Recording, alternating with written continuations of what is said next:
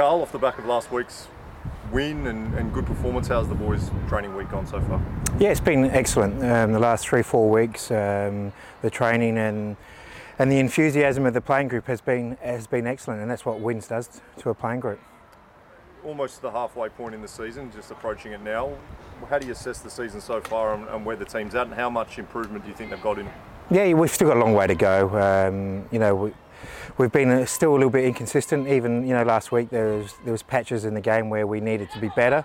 Um, so there's still a long way to go. The playing group know that. Um, but um, you know, very happy of where we where we sit at the moment. You played Newcastle only a couple of weeks ago. Um, chances for both sides to win that game. What did you learn from that game to take it in this one? Yeah, look, it's um, they're a difficult side. All, all teams are difficult, and it's shown over the course of the season that you have got to turn up and, and play at your best to win. And no difference tomorrow night. We have to turn up. Um, it could be difficult conditions, and we have to work hard and then allow our um, quality in the front third to come through. The away form was a bit of a problem, but in the last few trips has been really positive. What have you changed in the last couple of weeks to, to turn those results around? Yeah, look, we've um, made a, a, more of a conscious e- effort on being more proactive with our, our pressing higher up, especially away from home, um, and just to be more proactive in what we do when we have the ball as well. In terms of injuries, can you give us an update on Tomi? Is, is it groin? Is it calf? Um, no, no, there's no injury.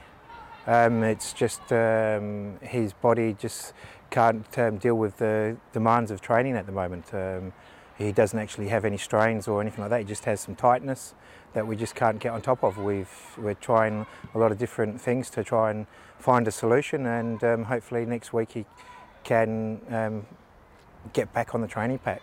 Is, is, it just a risk management thing then? Is it a, a, case that you don't want to put him out there if he's not feeling 100% and then you lose him long term? Yeah, most definitely. Um, you know, Tomi is you know very professional with the way he goes about things, and he's just his body's just not right at the moment. And until he feels comfortable with himself, um, then you know we just have to take our time with it. And because when, when he goes when he comes back on, I don't want him to, to miss any more games. The other one is um, obviously James Delianov missed with that hamstring, I, think it is. Where's he at? And ha- you expected him to be out for long term? Yeah, look, James will be four to five weeks. Um, he's done some tendon um, damage to his hamstring, so um, you know that's uh, again we won't risk him. Um, you know, I thought Joe did exceptionally well last week, so um, you know we'll take time for James to get back and and fit for when he comes back any other injury concerns? Obviously, Ryan Kitto's still not. 100%. Yeah, yeah. Ryan is like two weeks away. Um, he's coming. He's working hard.